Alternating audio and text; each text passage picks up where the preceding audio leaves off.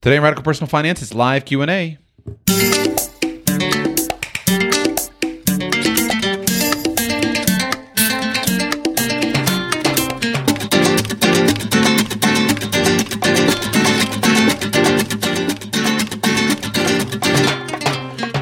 Welcome to Radical Personal Finance, a show dedicated to providing you with the knowledge, skills, insight, and encouragement you need to live a rich and meaningful life now while building a plan for financial freedom in 10 years or less. Today is Friday, April 10, 2020, and today we do live Q&A. I do these shows every Friday when I can arrange the technology, sit in my command center and open up the phone lines. Works just like call-in talk radio.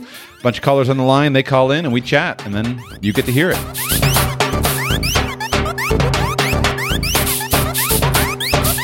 If you would like to join me for one of these Friday Q&A shows, I would invite you to become a supporter of the show at patreon.com slash radical personal finance. Again, you can sign up to become a supporter of the show at patreon.com slash radical personal finance. These Friday Q&A calls are available to patrons of the show, and thank you to the many of you who support the show there. It really helps me uh, tremendously. I really am very grateful. We begin with, let's see, it looks like... Uh, finish. I got to close the music. Uh, there we go. Close the music. Tommy, welcome to the show. How can I serve you today, sir? Hey, uh, good afternoon, Joshua. Just had a quick couple questions regarding the home equity line of credits. Okay, go ahead.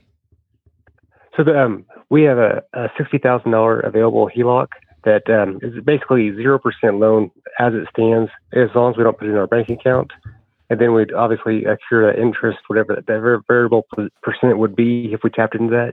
Uh, what market indicators should we watch for to to see if we need to put that money out of the standby and then into our bank account, and what would cause that to not be available funds? What would you do with the money if you put it in your bank account? Nothing right now. So it's interesting. Um, the the danger that you face with the HELOC is that at any time, generally, uh, every contract that I'm aware of, I try not to make absolute statements, but it's my understanding that uh, the danger that you face with a HELOC is at any time, the mortgage company that has provided the home equity line of credit can lower the line of credit that you have. They can do that if they're concerned about something changing in your borrowing profile. They can do that if they're concerned about something changing with the value of your home. Uh, this is similar, to, of course, to credit cards. I can have a credit card that has a thirty thousand dollar credit limit, and then the mortgage co- or the credit card company can look down and see something that they just decide they don't like about my credit profile, and they can lower my available credit from thirty thousand dollars to twenty thousand dollars. Now, they generally wouldn't do that without cause the home equity line of credit company wants you to use the money because they want to sell the debt. They want to earn the interest. Uh, but the cause would be something like, probably something like a change in your credit profile or a change in the value of the real estate. And so when you think about this as either a line of funding that you're planning to use for an alternative investment, or if you think about this as part of an emergency, the timing has to be before you need it for the investment or before you need it for the emergency. So the time to go ahead and get the money out is before you start going late on all your payments, uh, because that would mess up your credit profile. Then they would see that in their computer, would flag it, and then the next thing you know, they would go ahead and lower your home equity line of credit. Or the time to use it would be when you wanted to have the cash so that you could move quickly uh, to you know jump on a deal maybe you're planning to use this as a down payment fund for some other real estate investment. So, all I can say to you is I don't know the specific triggers that you would look for. What I would look for would be uh, do I think that my use of it is going to be coming up in the next months? Uh, you know, is this six months kind of thing? And then what I'd like to do is I'd like to have the money sitting in my account, in my bank accounts, um, available for me so that even the money itself has a little time to season, sit in the bank account, so then I can use it for whatever my anticipated investment is or my anticipated emergency. The cost is relatively easy to calculate. Just take $50,000 and, and figure out what the annual interest rate is under the current interest rate and you'll understand your your opportunity, you know, the money that you're giving up in terms of interest. Uh, but I would want to have it set aside into a uh, into a um, into a bank account uh, before I needed it. Beyond more specificity, I can't provide. Is that that, is that what you're looking for? Yep. Thank you. Anything else, Tommy? Uh, one last question would be: um, it, we've been getting emails from our mortgage lender, and apparently you don't really need to provide any proof of hardship. And we're at a 80% of our loan uh, for the mortgage currently is going to the principal. Therefore, kicking that can down the road really wouldn't be too costly, even if we're just paying the interest only for two months on the forbearance. So they're offering Um, you. A pro- hold on, hold, hold, hold, on one second. Hold on one second. Just let me just clarify. The mortgage company is offering you a forbearance program where you can make an interest-only payment on your mortgage without having to represent to them that you've lost income, without having to represent to them that you've experienced hardship due to coronavirus. Did I understand that accurately? Yes, that's correct. Okay, go ahead with your question then. What's the downside? I'm just not seeing a, a really a downside because that just adds a couple mortgage payments, you know, back into the emergency fund. Yeah. And um, Yeah, there's the, uh, it, with what you described there. There's not really any downside. You'll be in, you know, you'll have a few extra months to pay, make your mortgage to pay your mortgage, uh, but that's probably not a big deal at this point in time. And so I would take it. Uh, I would take it and use the excess cash flow to pile up cash until we get through this time of emergency, however long it winds up being, and then go back to making full normal payments so that you can reduce the principal balance. But I would I would take that deal all, all day long. all right, thank you, Joshua. My pleasure. All right, we go now to looks like Mark in Canada. Mark, welcome to the show. How can I serve you today? Hi, Joshua. Um, I just wanted to know. I mean, I know you haven't spoken too much about fire, um, you know, fire movement uh, in general the last while, but um, just in terms of this uh, this whole pandemic, trying to position ourselves to uh, put ourselves back on on track. If the plan was based on a savings rate to be uh, financially independent in, let's say, ten years, um, and then having you know conceivably six to twelve months of not uh, of not being able to continue to make contributions to your to your investment plan, and then uh, just in terms of looking at how to take advantage of the situation or the the declines in the stock market uh, to try to reposition ourselves, or or do you feel like this is just going to just put add an extra year or two to to most people's plans and um, yeah, we just have to you know take our take our lumps and carry on.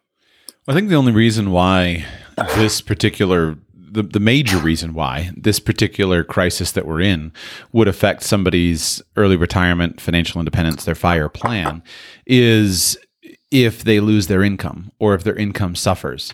Um, beyond that, you know, if I've got a business that's just trucking along and I don't know what it is, maybe my, I run a grocery store or, or a local market and business is trucking along as normal, uh, if you can continue to get paid, then recessions, depressions, declines in the stock market represent an opportunity for you because they allow you to buy less expensive investment assets when you purchase those investment assets. The people who are being hurt are those of us who are having our income significantly affected. And the extent of the damage will be uh, just simply based upon how big is the cut to our income and how long does it go on. Ideally, this crisis blows over quickly. I'm unconvinced that that's the case, that it's going to happen, but I'm hoping that that's the case, and I'm hoping that that happens. But um, for those who are pursuing a plan for financial independence and early retirement, I think this does just, I think it all comes down to do you lose income? I do think there are some opportunities here, and I'm going to uh, riff on what you said, and I'll come back to you, Mark, with with any follow up questions. But the first thing is there have been a lot of there have been some headlines, kind of snarky headlines of people talking about well the the early retirement, the fire movement is broken now because of uh, because of the the current crisis. I think that's silly. I think that's totally silly uh, because. Uh, the people who have been pursuing financial independence early retirement have developed a set of skills that work in good times and in bad times. The key skills are the ability to live on a small amount of your income, the ability to live frugally. That's extremely valuable. You know, the fact that I can live frugally when times are good allows me to be much more comfortable at living frugally uh, during difficult times. And so that's a really a good skill to have no matter what's happening. Uh, the ability to have lots of money saved. You know, people who are pursuing early retirement financial independence are generally going to, uh, as long as they're a few years into that plan, they're going to have a lot more money saved than the vast majority of people. Whether it's in the stock market, whether it's not, they're just going to have more money, and that positions them better than those who are living hand to mouth. I think even just people having thought about people who are pursuing fire, having thought about what they would do in early retirement possibly give them ideas about what to be doing right now.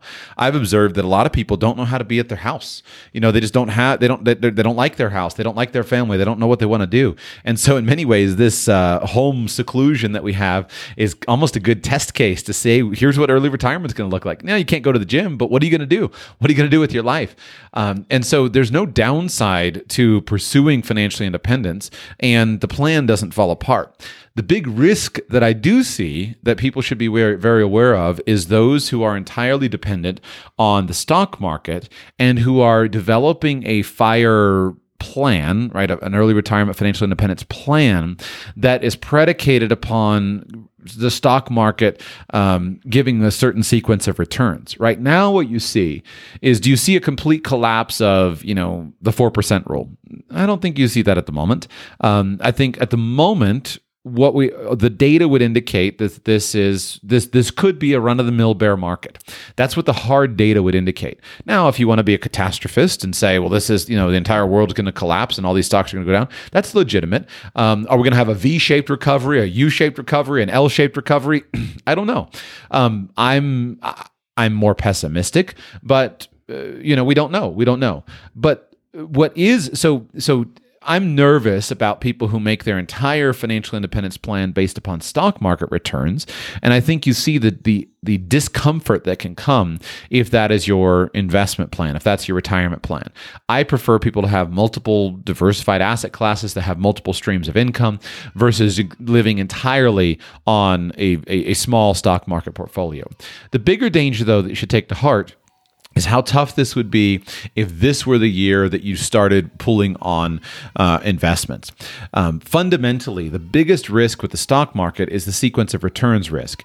If the first 10 years of your retirement are years when the market just collapsed, and now you were investing, investing, investing at high prices, but now you've got to pull money out and sell stocks at low prices, that really hurts you. Whereas if the first 10 years of your retirement are when the market is high, then you, uh, then then you're you're you're pretty good. And every year that you go on and you're living off of the stock market, you're you get a little bit safer.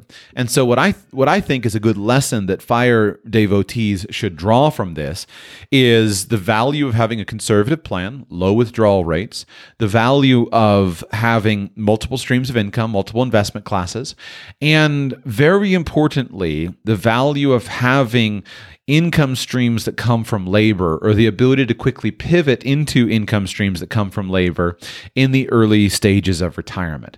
And so if I were 40 years old and I just this, you know, January 1, 2020, I, I quit my job and I started living on my stock market portfolio, I'd be sweating bullets right now uh, because we don't know how long a bear market is going to last. We don't know how deep the bear market is going to be. Uh, and there's a very good chance that this one is going to be long and deep. Now, it's been a wacky week as I record this, and you know, there's there's wackiness all over the place. But if I had retired on January 1, 2020, I would feel a lot more comfortable if I had a plan uh, of very low spending for my first few years, maybe my first few years of retirement. In the future, I know I want to spend $100,000 a year, but during the first few years of retirement, I had actually moved to Mexico where I could live very well on less money uh, or some variation of that, you know, lower than my, my ultimate goal. And then I would like to have a job, a consulting gig, a little business, something that was providing me with income. Uh, and I think that, that this is a good test case for those scenarios.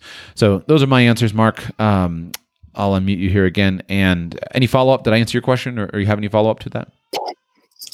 Yeah, no, it was it was mainly kind of a you know I'd always had a plan to you know buy the dip and keep uh, regular monthly contributions, and then but if your if your industry or your business has, you know, has been you know you know hit by this and you're burning through what you've been saving over the last few months oh, yeah. uh, that you were supposed to put in the stock market, you're burning them up about that, keeping the lights on and the doors open. Um, so you know, if you like, you know, so this this strategy of of continued by by the down, like I, I anticipate that there's a good good chance that just around the same time that that the stock market is going up, I'll, that'll be around the same time where I can start putting contributions back in because you know when people start buying stuff and having access to things, I'll, I'll probably will have missed this dip. So I'm you know I'm wondering if there's any what your thoughts are about it when when there's a regime change if if you if you you know look at doing any kind of leverage investing if you have any any thoughts about how to take advantage of it if uh, if the cash flow doesn't allow you to kind of carry on as you normally would? I don't I don't have any brilliant planning ideas there. I'm not willing to use leverage for stocks. I'm willing to use leverage for some other asset classes, but I'm not willing to use leverage for stocks myself. Uh, I don't like that. It's too dangerous unless you are extremely sophisticated and able to, to cover all your options. Um, but I, am not willing to to commit to that. And I just say it's just it's unfortunate, but it's real, right? Uh, when when our industries get get decimated and when our incomes get hurt, I don't know of a magic solution to that other than to say you know it's it's that's real life. That's the world we live in. And, and so none of us are promised a, a you know a perfect solution.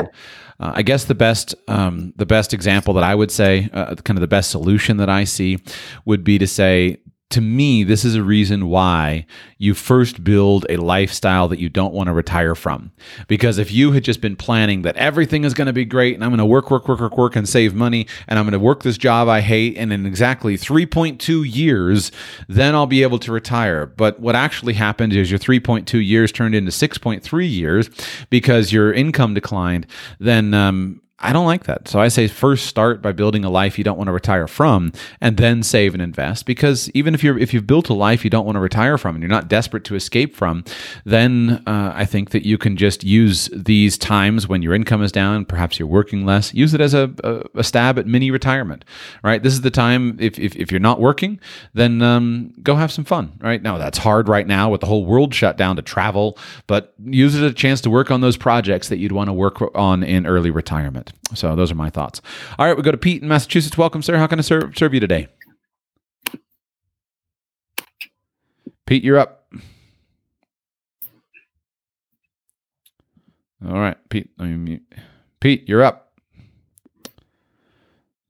All right, we'll come back to Pete later. We go then to North Carolina. Welcome to the show. How can I serve you today? Hey, my name is David, and I have about fifty-six thousand dollars in my bank account, and I'm 18 and I was wondering what I can do to maximize that for the future. Congrats, man! How'd you how'd you earn all the money? How'd you get it? Um, I've been working, and I also have it from inheritance from my grandparents. Congratulations! So at the moment, um, you have fifty six thousand dollars in your bank account. Do you have any other investments, or this represents the vast majority of your of your wealth at this point? Uh, this is the vast majority, but I've been working on setting up a Roth IRA. Okay, cool. Past couple of weeks. Now, obviously, in a time of coronavirus, the world is a little bit um, um, messed up. But tell me a little bit about your plans for the next um, next few years, as far as you can see down the road. Um, well, I'm going to college right now, and that is paid for by my parents, so I don't have to worry about those expenses at the moment. Good. And um, what are you studying? I'm going to be studying um, business management with IT focus. Okay. Would be the end goal. And when you think about investing, what kinds of things do you think you'd be interested in if you were going to invest? I'm not really sure. So what I would say is right now, I would um, I would just do nothing with the money. I don't think there's any reason why you have to do anything other than leave the money sitting in your bank account. Now I'll give you a couple of of, of, of specific ideas to consider, but I want to start with the concept. Um, there is no reason to try to get rid of money just because you have it. And I think that that's something that you always need to, to to consider. There's no reason for you to get rid of money just because you have it.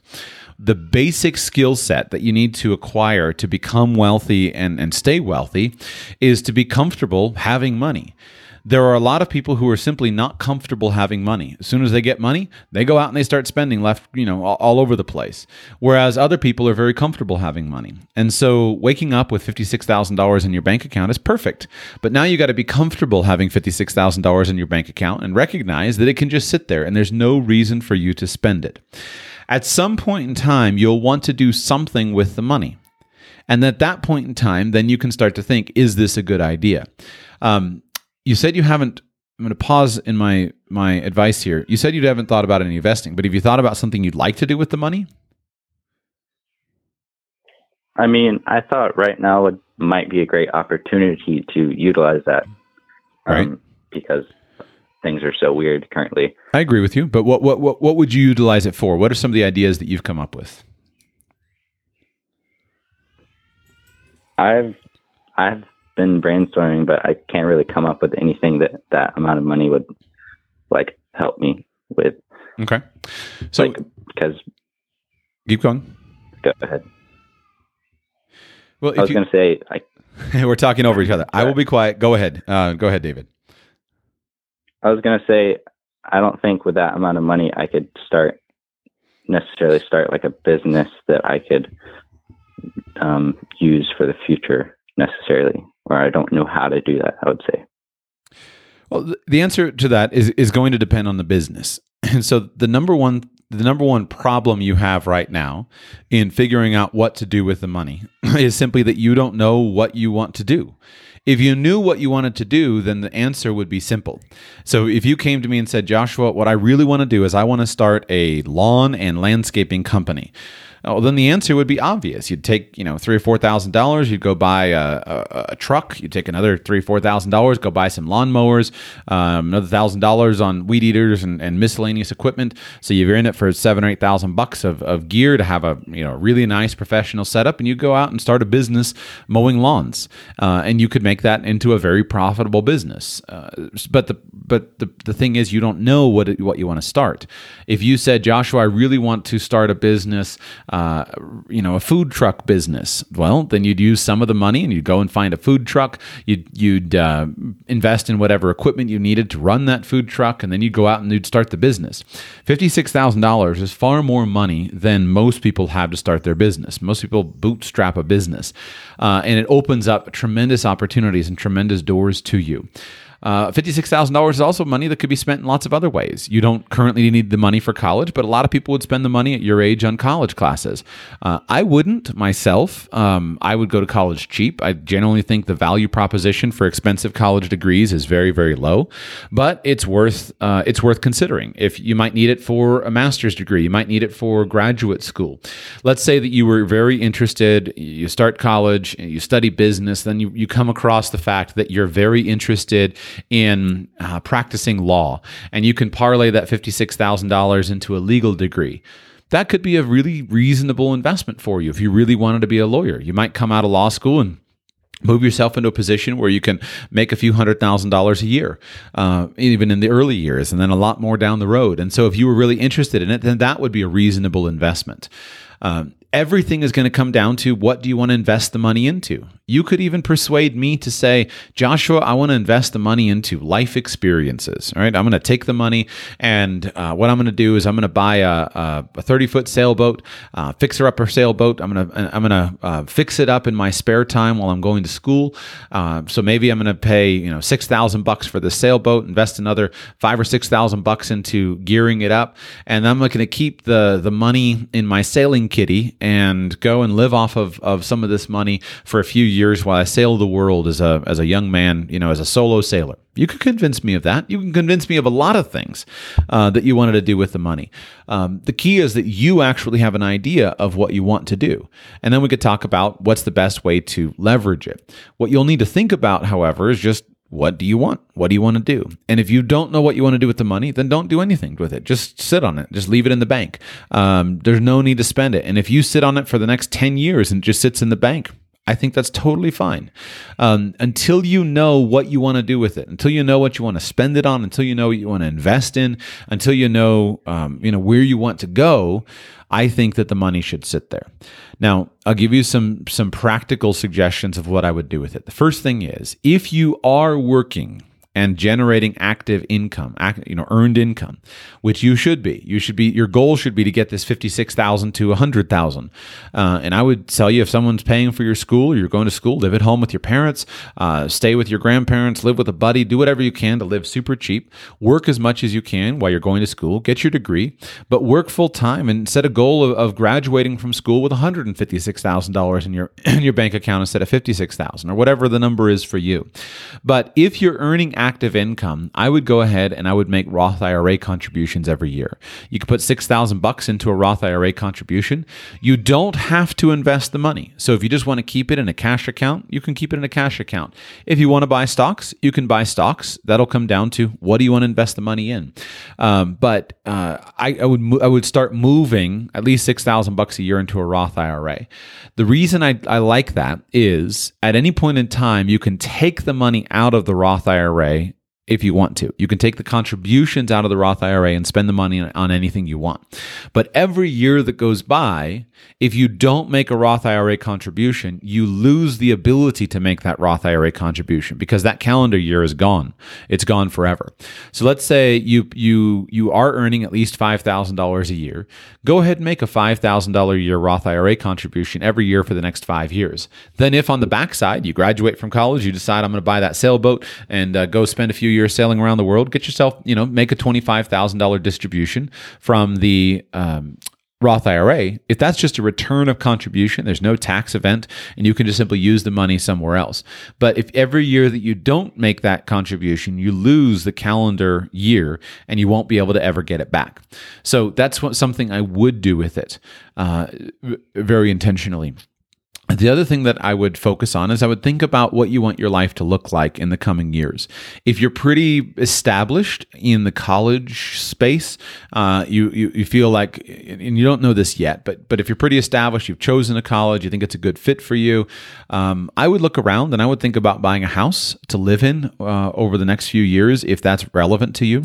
I think that in the next six months there there may start to be some pretty good deals available on real estate, and if you can use some of this money as a down payment for a house, and if you're earning enough income uh, with your with your job or jobs or businesses or whatever you're doing that you can qualify for a mortgage, I wouldn't mind owning a house uh, while you're in college. It's nice if you can buy a three or four bedroom house and then rent out three or four of the bedrooms to roommates, uh, well, to help you uh, who will pay you an income. I think that's that's a really nice and reasonable thing to do, and then the key thing is just to sit on it and start to look for opportunities and start to train yourself to say, how could I invest this money effectively? What kinds of businesses would I like to be involved in? Um, you've got private businesses that you can get involved in. That's generally going to be your most profitable thing to do with money. You could invest in in tangible assets. Uh, it could be real estate. Could be um, you know maybe you can maybe you want to flip um, classic cars or buy used cars. Right. One of the there are all kinds of businesses that work really well when you're in college um, because they they could be easily fit around um, around your classes. So, for example, maybe you start a business flipping cars. Uh, you may or may not need to get a dealer license, but maybe you get a dealer license. You go to the auctions, you buy cars um, cheap, and then you flip them uh, somewhere. You find some market. Maybe it's a college market. Maybe you you set up out of a little uh, self storage uh, warehouse somewhere, uh, and you flip cars. Maybe you flip RVs. You flip boats. You flip. Um, uh, I don't know, hair cutting clippers, whatever you find that, that people will will sell stuff to you for, then you start to invest your money into that inventory and you start to to manage those flips. That would be a really good business to be involved in uh, in college. Um, there could be things that you could do which would take advantage of the resources that you have around you. So, as a college student, one of the resources you have is is ready part time labor. So, I don't know if there's still a business for it, but in the past, there's been a business a business available for you know hauling junk, cleaning out junk. I know people who do that. There's of course the big franchises, Hunks Hauling Junk or one eight hundred Got Junk, but uh, but there, you can do the same thing informally as well. I've known people who have made their their business just simply based on on you know offering to clean stuff up. And then they flip uh, all the stuff that they that they that they find uh, they flip it all online flip it on facebook uh, uh on craigslist. Uh, sometimes they open up a, a, thrift store. But those kinds of businesses can work really well around a college schedule because you set up the marketing arm to uh, to bring somebody in, you set up the marketing arm to bring in the customers, but then you have a, a, a labor base that if on any Thursday or any Saturday that you got a, that you got jobs, you just offer some guys cash to come and work for you uh, for a day, and you manage all the details of it. But th- that would be the kind of business. Doesn't need you don't need much money to run a business like that, but maybe you need to buy a truck or a trailer or something like that so you can run the business um, look around and see what opportunities you see around you for running a business. The classic college uh, job of painting houses still works.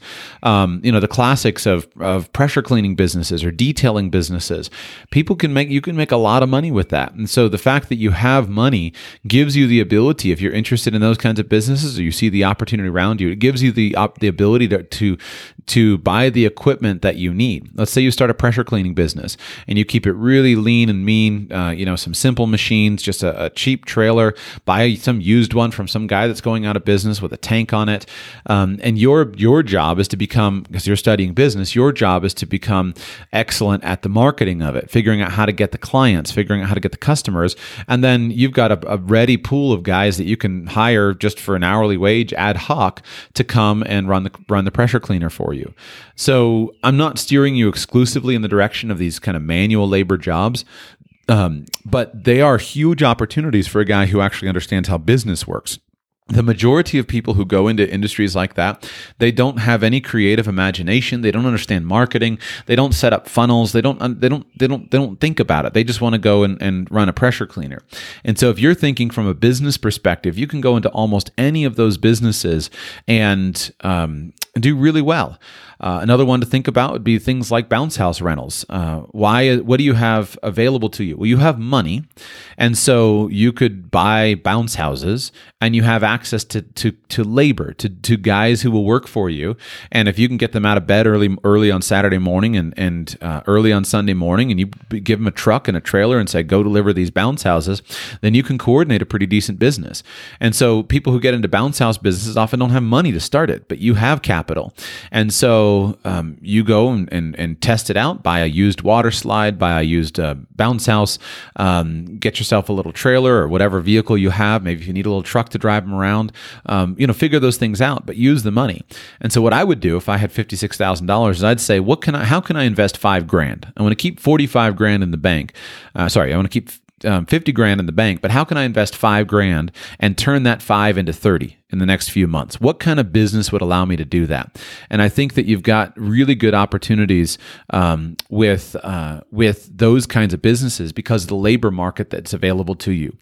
So those are just some ideas off the top of my head. If I woke up in your shoes at 18 with 56,000 bucks in the bank, um, I would probably do all of those things and see what works and then do more of what works uh, because that's a good way of leveraging your money. And that's a far more profitable way for you to um, invest your time than doing some silly hourly job. Um, I, but what what you have is capital, and that's the, one of the most valuable things you have, and you don't want to waste it um, because most people in your situation don't have capital, but you do, and so use that capital very judiciously and use it so that you can you can always keep yourself where you're not working, you're not you're not profiting from your labor, you're profiting from your capital, and um, some variation of those ideas is readily available around you. So that's what I got for you. That's great. Thank you so much. Cool. My pleasure. Keep in touch. I thank you for being here. Thank you for supporting the show so that you're on the call today. And uh, keep in touch because I I, I love, uh, I'd, I'd, be happy to talk with you every week um, about some of this stuff. All right, Josh in California. Welcome, Josh. How can I serve you today, sir? Hi. Um, my question is more of a philosophical one uh, based on golden handcuffs. Okay. Um, I live in Southern California. My wife works full time as an RN, and we make really good money. Um, she's bringing in six figures. I work from home, bringing in 20 to 50, depending on side work. Um, but I'm home full time with the kids. Okay. 20 Our 50, issue, hold on, or at hold on, my issue is 20 with, to $50,000 a Yeah. year or 20 to $50,000 a month? Yes, sir. Okay. Got it. Go ahead. uh, a year.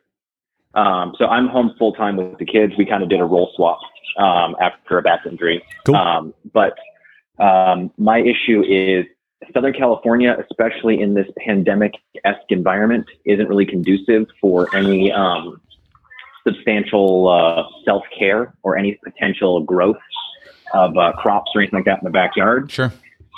the issue I run into more philosophically is my wife is in a very specialized niche of cardiac pediatric, uh, pediatric cardiac nursing, and um, any place that we go that would have that specialty does not have good lifestyle options. It'd be major cities, major metropolitan areas where you can't really get acreage and a hobby farm. Um, so I'm trying to decide. We have two young kids do you think grand scheme it would be better to move now walk away from a specialty into just general nursing and focus more on staying home with the kids and doing a little hobby farm or I lost you right. At, there we go. There we go. Sorry, I got you're back now. Yeah, I was losing you right at or. Keep going. oh uh, so or we could um, move uh, so move to the or stay in the suburbs stack up cash now and then move once the kids are a little bit older. Right now, the kids are two and five. And so your long-term ambition would be to move to a hobby farm somewhere or a specific geographic location. Um, pretty much anywhere, any place that's taxable, uh, has good tax benefits, good Second Amendment benefits, and isn't Southern California. Got it. Is there another large market outside of Southern California? For example, Dallas, Texas, Miami, Florida, um, uh, Chicago. Is there another market outside of Southern California where she could uh, practice this pediatric cardiology nursing specialty? Um, one of the places was in Jacksonville, Florida. Um, there's the Mayo Clinic, and then Houston uh, also has a pretty good setup. Um, but to be practically close enough because she's on 12 hour shifts, um, the hour or so commute um, really starts to add up quickly to a 14 hour day. Sure. So Sure. being able to manage that, um, it, it's kind of hard to find any decent sized land that's close enough to the hospitals what we're running into right now. And why do you think you need decent sized land? And what is decent sized land for you? Right now, we're looking at somewhere around 20 ish acres, um, something that we can have small ish livestock, goats, chickens, things of that nature, um, small shooting range in the backyard, that type of a thing. We can go back to kind of like the old country living, um, more so than the hustle and bustle. Um, it's become more self evident these last couple weeks as we haven't left the house Right. that the the half or quarter of an acre that we're on here in Southern California is just not quite big enough Right. for uh, people to live in. Understood. Well, it's a fair question. And for me, I would begin with how bad do I want it? Right? There are some people who just desperately want to move to the country. That's they're clear, they know this is our thing. We want to move to the country. And because they want to move to the country and that's that's very clearly what they want to do, then um, you know, I say go for it. You don't have to sit around and wait for more money if you're sure that this is what you want to do. And the great thing about nursing is that it is such a you know common uh, thing that can go and, and to you know basically everywhere. It can go all around the world and be extremely valuable. Uh, if you're going to start with that kind of big picture mentality, I would say think carefully about where you want to be. Um, so let's say, for example, let's say you wanted to have 20 acres. Well, I would look at it, you know, maybe somewhere like uh, from California. I don't know if you have family in Southern California, but Californians, uh, lo- there's places in New Mexico, kind of arid, of course, that maybe you want more. Go to go to a place, you know, to to Idaho. Um, and there's there are plenty of hospitals in Idaho. Your big two areas would, of course, well, you could do Idaho Falls if you want a smaller place, uh, Boise, um, you know, Coeur d'Alene. But if you wanted 20 acres in the woods and, and your wife wanted to work in in uh, Coeur d'Alene, there's a hospital right in downtown Coeur d'Alene, and they hire nurses, and so you can you can find a hospital that's going to do it. And an hour's commute uh, from Coeur d'Alene to um, I don't know up north, you know, living in Bonners Ferry and and commuting down to Coeur d'Alene. Um, eh, a little tough during the winter, but an hour's commute there is very different than an hour's commute in California. And there's tons and tons and tons of acreage around a city like that. I would look really hard at keeping the specialty. I think that if you, there's there's got to be a significant jump in pay for having that specialty, and I think it also get, leads to more job security by having such a specialty. And so I would look hard at the um, Jacksonville area. Jacksonville is a great city. Um, you get tons of benefits of going to Florida. Uh, you'd have a major reduction in state taxes by going to Florida. Major increases in freedom. You know, with some of the things that you're talking about, Florida has re- has very good, very decent gun laws. Florida's got great homeschooling laws. Florida's pretty good across the board um, in most laws. There's not a lot to complain about in Florida. If uh, with regard to laws most of the complaints are going to be um, kind of functional complaints of the city. You know if you're in south florida and and broward or miami um, it's just it's just a very dense place. Uh, not nearly as dense as southern california but still very dense. And so uh, jacksonville however is, is very different. South of jacksonville uh, west of jacksonville north of jacksonville there's plenty of places where you could do that uh, especially if you're willing to do a little bit of a commute. Uh, but jacksonville would be a much more livable place than than um, than Southern California.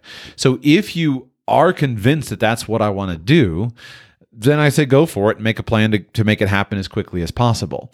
If you're kind of on the fence about it, I would say earn the money and stack up stack up as much money as possible and then look for ways to do the farming thing or the hobby farming thing in, in other directions.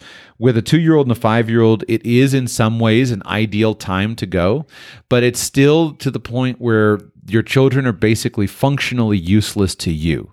So if you go to 20 acres, um, you're going to be doing all the work while your five year old helps for five minutes and your two year old is, is, is functionally worthless. Um, and so another few years of strong earnings, um, you know, letting some land prices maybe come down. Uh, if your wife can stay employed right now, I would not jump. I would be shopping the market hard, but I wouldn't jump because I think you'd have a very different experience going with an eight year old and a eight year old and a five year old in terms of how useful they can be. Uh, there's danger in that, right? If your kids are, are addicted to you know couch potato lifestyle right now, and then you try to put them on a farm, maybe it is better to go with a five year old and a two year old just to avoid that danger. Um, but I wouldn't jump. Um, I would say it all comes down to how clear you are. If if you're clear, this is what you want. Whenever I'm whenever I'm clear on a goal, I calculate the cost of the goal. So if you say my wife's going to go from $130,000 to $90,000, I calculate the cost. I say how much of that is lost in tax, um, how much of that is lost in high cost, high insurance cost, high housing cost, etc. And if I can go to a little cabin, um, you know, in, in, an hour, you know, 30 minutes outside of Coeur d'Alene uh, for a much lower cost versus the cost of living in uh, in in California, and I can get closer to my, to our ideal lifestyle, closer to a place that respects freedom, closer to neighbors that I'm more likely to to see eye to eye with, closer to this 20 acres in a dream kind of scenario then I say do it quickly. I, am never going to let golden handcuffs keep me if I know I want to change, uh, just simply because I can't get time back. I can always get money back. I can always get jobs back. I can always pivot, but I'm never going to get. I'm never going to let um, golden handcuffs keep me. Uh, I, I, feel like I kind of gave you two answers, but uh, was that useful? You want to ask any follow up? Yeah, no, that, that definitely is helpful. Um, and again, it's just nice to talk through it with somebody. Um, my question then on that is we do own our house in Southern California. We still owe a little bit on it. Um, but I'm hesitant to rent it out in our current environment where if somebody decides to move in and then not force. Right. Mm-hmm.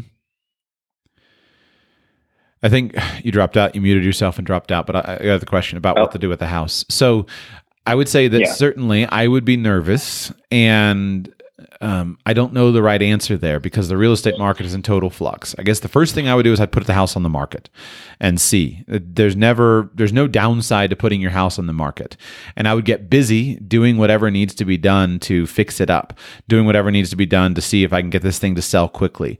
Um, uh, there's some good resources out there. I like. Um, I read uh, uh, Jack Spirko, um, uh, published a co-published a little book that I thought was good. I don't think I've ever mentioned mentioned on the show, but he co-published a little book on you know how to get a house to sell quickly. Uh, he's not he did it with a real estate agent, I think, but he's not a real estate agent. But I've always thought his strategies were pretty good. Go find that book online uh, and grab it, cheap little Kindle book, uh, and basically start shining up your house and do whatever needs to be done to put it on the market so it'll sell quickly when the market goes. If you got an offer on your house, let me ask you a question: How much equity under normal times, kind of pre-coronavirus? How much equity do you have in your house? Uh, about a hundred. It's worth three fifty, or before all the nonsense, worth three fifty. We have two thirty or two forty on it. Okay, so about a hundred. All right. And do you have other money, um, other savings that you could use to facilitate a move if you needed to? Uh, le- right now, liquid cash, uh, thirty ish. Okay, so got, across the board. So you got plenty of move m- money. If you could, if you could get a job and if you could sell the house, you could be free of Southern California. Is that correct? That's correct. Okay. And do, are you and your wife convinced that in the coming years you want to get out of Southern California? We are. My my big concern is that with her specialty, she is essentially unfireable right now um, because she has enough of the cute little letters after her name that uh, there's nobody to replace her Right. in her right. current role. Okay. So what I would do is I would recognize I'm determined to get out of here, and for me that would be I would not live in Southern California, um, ever. The only way I would ever live in Southern California is if God spoke from heaven with a blinding flash of lightning and said, "Joshua, thou shalt move to California." I'd say, "Yes, sir, boss, and go." But but you know, gr- short of that, I'm not living in Southern California. Um, so for you, uh, then I would I would I would do two things. I would start looking for jobs and I would put my house on the market. And the fastest you could possibly imagine that happening would be, you know, all those things happening, uh, you know, being able to sell the house and find another job. The fastest would be uh, a few months, right? A couple, three months. Yeah. Okay. Something So like. Okay, so a couple of three months will give plenty of time to figure out what's happening with coronavirus, what's happening with eco- the economy, etc. I'm not going to leave a place where she's unfireable if I can't get another great job offer and if I can't get an offer on the house. But if she got a great job offer that was a 20% decrease in pay because somebody wants her as a specialist because they're expanding in there, in, there, maybe at, you know Children's Hospital and in again a place that's, that you like more, anywhere in the country, you you pick. But if I get a great great job offer and I'm getting good offers on the house, then you don't need that security. But if you do find that the housing market is dead, the house was worth 350, but now it, you know you can't give it away for 250, and she's not getting any job offers that are anywhere near what she's making now, then the, the answer is obvious that you stay put and you keep earning and saving until you can navigate those two things. But if you're clear you want to go, there's no reason to wait on working on the logistics of starting the move. I like it. That definitely is clear. I just think, Um, yeah, go ahead. Sorry, I didn't mean to interrupt you. Yeah, uh, oh, no. I, I definitely think that will help to kind of guide conversations um, and kind of give us a better outlook of what to focus on and what to prioritize. Yeah. To me, Kind of a zero to 60 kind of a thing. Absolutely. To me, I, I just go back to this very simple scenario. If you know what you want, go after it. Right? You're none of us are promised tomorrow. If you know what you want and it's something different than you're doing today, go after it. Go after it with enthusiasm, go after it with gusto, go after it with vigor. Don't wait around. Why sit around and make more money unless you need that money to do something that you want? And from what you described, you don't need that money to move. You want to move. You don't want to raise your children in Southern California. So make a plan and move. Now, along the way, don't be stupid. Um, make a strategic plan. So you need to sell the house. There's no reason for you to pay two mortgages. Um, you know, if you don't have to, if you get a great offer on the house, sell the house. And you need a job. She needs to get another nursing job so that so that she can earn the income that the family needs, so that you can get the farm going and and, and work with the boys.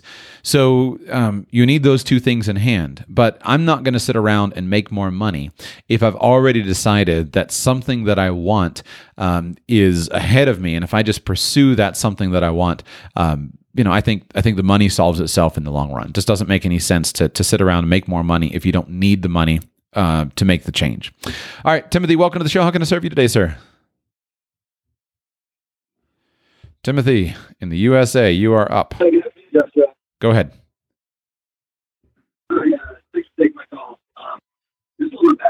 Hang on just a moment, sir. Hold on, hold on, hold on, hold on. Moment. Sounds to me like your Bluetooth is disconnected and I cannot hear you. So pick up your phone uh, or do something so I can hear your audio because I want to hear the question.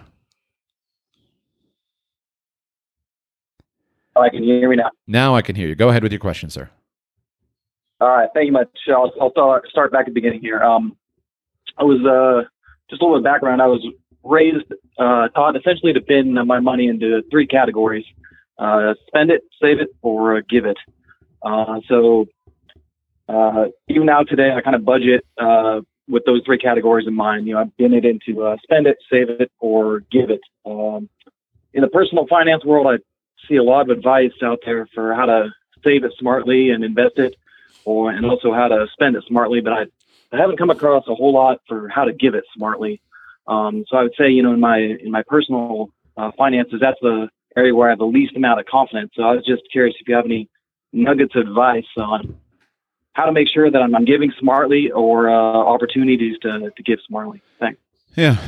It's a subject I think about a lot, and it the the, the scale of your giving matters intensely. If you've got hundred dollars to give away, it's pretty easy to give away hundred dollars effectively. Uh, if you've got a million dollars to give away, it's a lot harder. And so I'd like to uh, think more about these topics in the future, and I'd like to uh, teach more about these topics and facilitate experts on these topics more in the future, um, because uh, it's it's very important to me, and I agree with you that it's an underrepresented um, area of the market. Um, how to give money away uh, effectively so that it does good and not harm. Um, on an annual basis, how much money do you want to give away right now? Uh, I'm I'm shooting for um, forty to fifty, probably in the in the next uh, next few years here. Forty to fifty thousand dollars per year. Correct. Okay. So that's where it becomes difficult because um, when you're moving into the range of forty to fifty thousand dollars per year, it's hard to give that much money to individuals just one on one. Um, you can give away several thousands of dollars per year individually, one on one. But with forty to fifty thousand dollars per year, that's tough. Uh, it's tough to give that much away one on one, just with you, you know, one you versus two, five other people. The numbers start to get too big, and you start to have a uh, want to have a uh, you you have to you have to upgrade your infrastructure. What kinds of of things do you want to give the money to? Do you have some ideas? I do, but uh, but again, that's kind of where I'm looking for advice as well. Um, you know, I want to give towards the areas that yeah, I feel like I can get the uh, most bang for my buck. Um, so I look at uh, child sponsorship, for example. You know, those uh, programs are run fairly cheap, cheaply, and uh, you're, you're changing lives for forty dollars a month. Um, uh, so re- really, a lot of my giving tends to go uh, internationally towards under underdeveloped areas um, to to meet basic needs. Are you also going to those areas and and doing things personally? Or are you just giving to organizations that are working there? Uh, I have not been there uh, personally. Um, just life has gotten in the way um, of uh, you know just, just haven't had the time. But um, in the next few years, I'm I'm thinking about a transition where I would have more time uh, to to go and, and travel more to these areas. Okay. What about nearby you? Um, what problems do you see near you, uh, physically, geographically near you, in your life, in your daily life? What kinds of problems do you see? Things that you wish were different?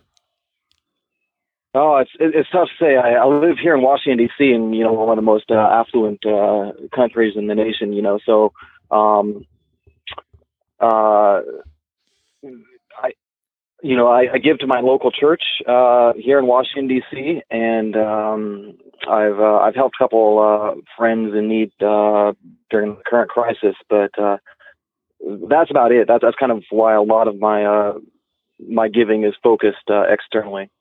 Although you know, I'd certainly welcome the opportunity to to give more to my local community as well. Have you prayed about where to give your money? Not as much as I should have. Yeah. So I'm not not trying to make you feel bad about it, but I'd say genuinely, like start, start there um, start by just simply praying and say, Lord, show me where I can give this money. And ask God to open your eyes to specific needs and to specific people, to specific places, to specific organizations, to specific causes, to specific things, and ask Him to open your eyes to that. Um, to me, that's where I always start. I always start with where's the need and trust that God will show it to me. Um, what I do is I set money aside into a giving account, and I just have a separate account that this is the money that I'm going to give away.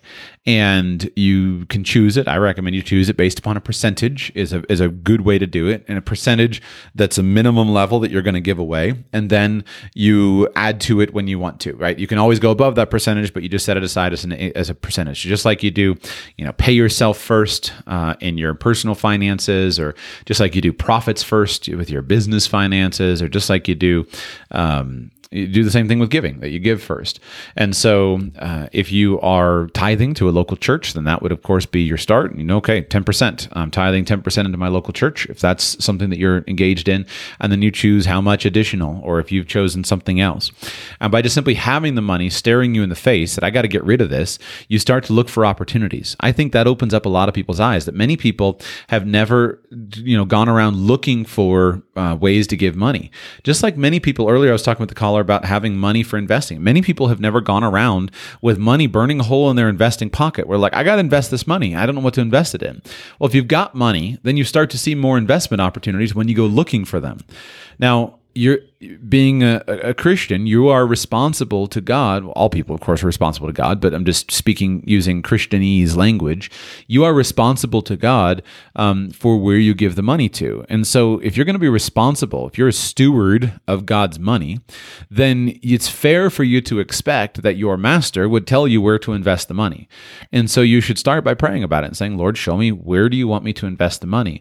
And then believe God to open up opportunities for you, to believe God for Him to show you specific scenarios, specific people, specific places where you can invest the money that will do good. And I want to be very cautious not to tell you what to invest your money into. I believe that it's every bit as important for you to, you know, give money. There's a, a you know, a guy in in your church is is uh, you know he's, starting a business or he's re, you know he's trying to finish his house and he ran out of money. I believe it's every bit as important for you to to get twenty thousand dollars to that guy as it is for you to get twenty thousand dollars to a, a charity organization overseas. And in fact, a lot of times I think it's better for you to give the money to that guy who's local than the money overseas. I'm very skeptical about a lot of overseas money giving. I don't want to go too detailed into it right now, but I'm extremely skeptical about a huge amount of it. And I'm skeptical of the vast majority of organizations. If I'm going to give money overseas, I want to make sure that I know the people involved and that I know that they're faithful men who are going to handle it wisely, who are going to, to, to move with wisdom. Because international charity distorts so many things and messes up so many local markets. And I'm convinced in a lot of situations it does more bad than it does good. Now, I'm, I do not have a list of organizations. I'm not out, you know, trying to say that Samaritan Ministries is wrong because they give away Christmas boxes, right? You know, I think that that that all of us can can choose and we should we can pick the things that are valuable. But the most important thing i think is to is to develop personal exposure to the marketplace and personal exposure to the needs. And so I recommend that you start nearby and ask yourself, what are the needs in our local church? So, um, step one, I would say pray. Um, step two is I would start talking with the men in your local church, visit with the pastoral staff, talk to the deacons, talk to other people, and say, you know, I've been thinking about what I could do. I'd like to invest some more money in our local community here. What are some things that we could do? Uh, and so you'll have your own unique scenarios. But for, for example, for me, um, things that I would want to do. I, if I were living in Washington, D.C., and I were part of a local church community, I would say, what is our local church doing to support the people within the church? Right? As a local church, you have a mandate, a divine mandate to support those who are in need among your community, to support the widows, the orphans. Are you doing that? And I'm not saying, is the church doing it? Are you doing it? Are you involved in that? How much of the church budget is going to a building and to you know salaries and whatnot versus how much is going to support widows and orphans? Um, how much is going to um, support people who are poor? How much is being given away? What what are the needs in your local area? One of the things that I would love to see is I would love to see all government uh, welfare programs disbanded entirely. The problem is if that were to happen, that would create total chaos because there are so many millions and tens of millions of people who depend upon those those government welfare programs in order for their own livelihood and for everything that they have. And the problem is that most of us and most of our churches are so uninvolved in our local community. You know, we make some efforts and some do more than others, and make a token effort, but there are people that are hurting that are in need. And if we all of a sudden said, "Oh, let's rely on our local churches," um, people would be left starving. I think that's a, a, a, reality, an honest a reality that we should acknowledge. And so I think you pick one, you pick something.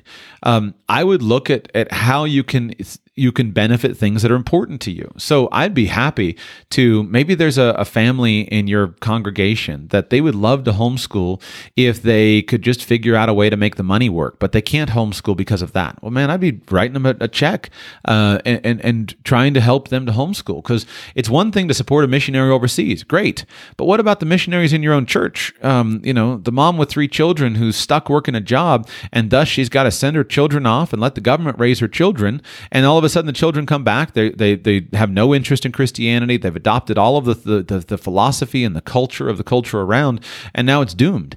And so, is there a way that you can start, um, you know, a homeschooling cooperative in your local church, or is there a way that you can say, um, how can we establish um, a ministry, uh, uh, an outreach to help um, you know parents have activities for their children or can we you know i, I don't know. There's the the, the the, the world is open.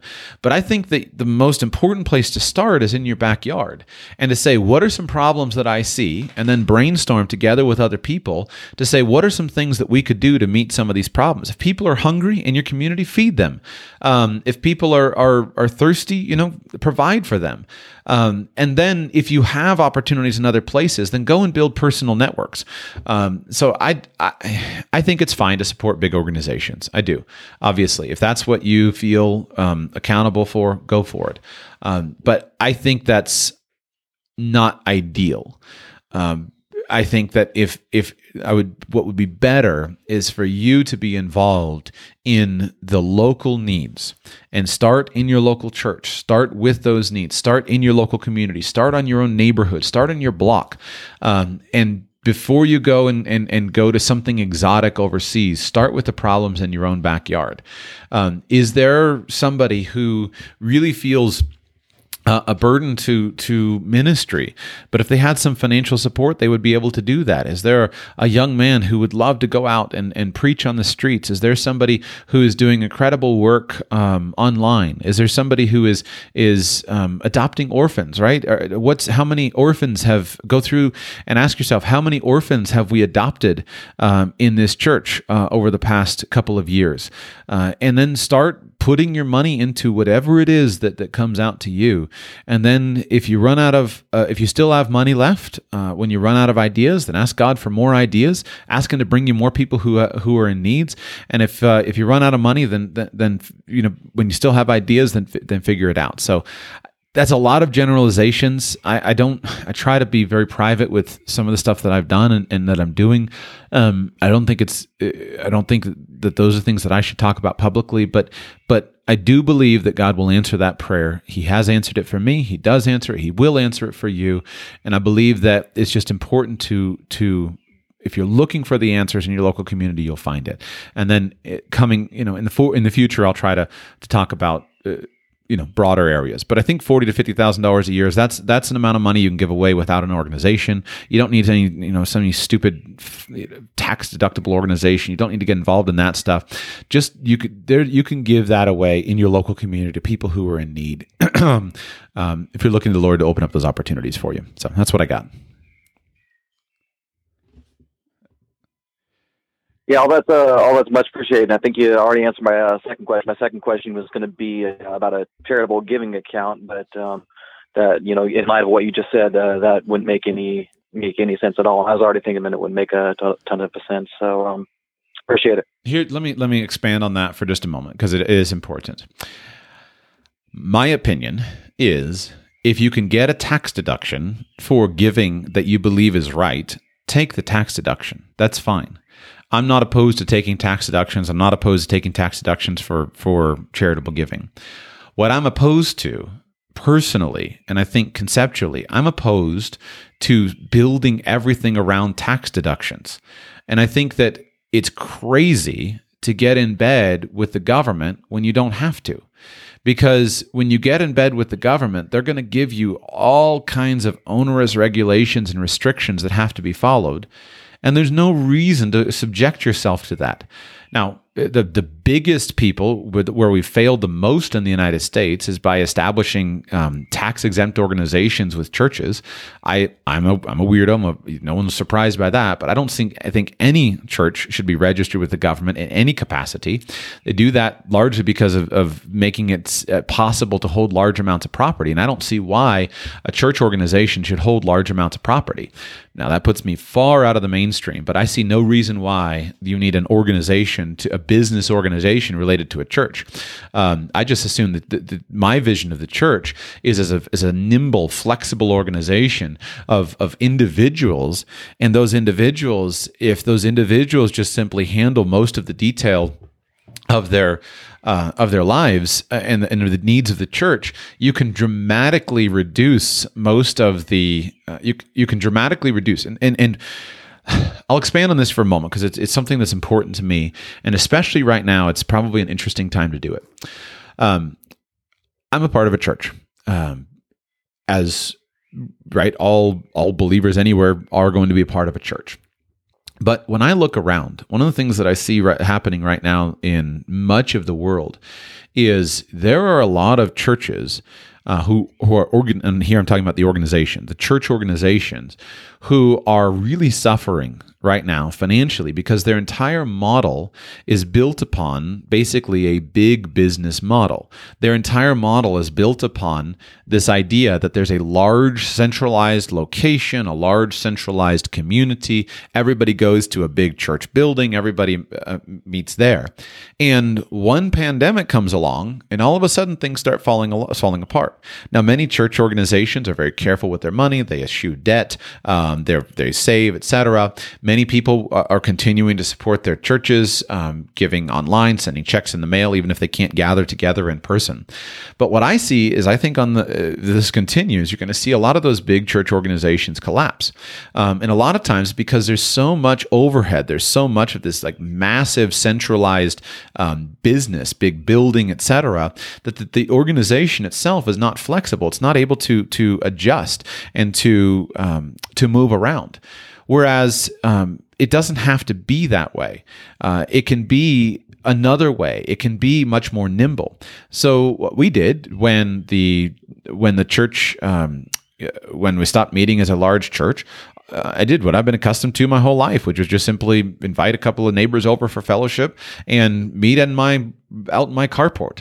And so we we had just a handful of people, and we got together and out in my carport and moved out, and, and we sat in a far direction, and we gathered together as a church.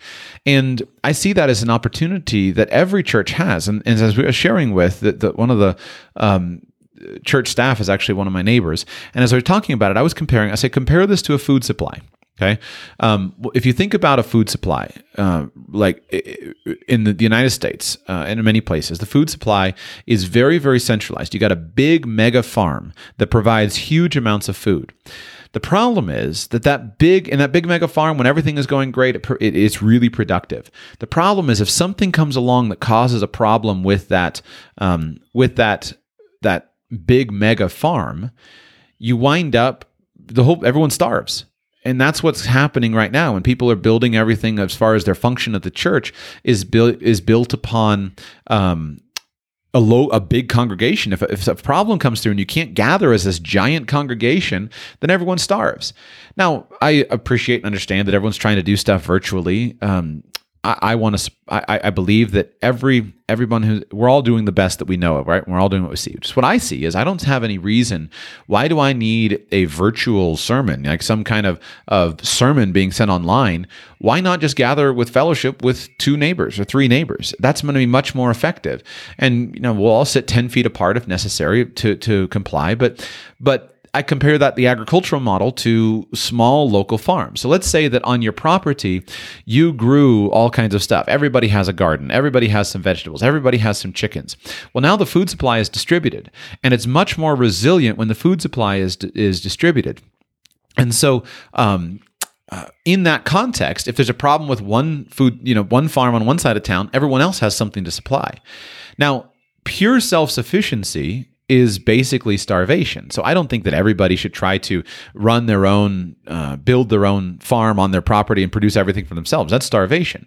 There's a, tremendous economies of scale that come from having an organization outside of town, a farm outside of town, and having factories, etc.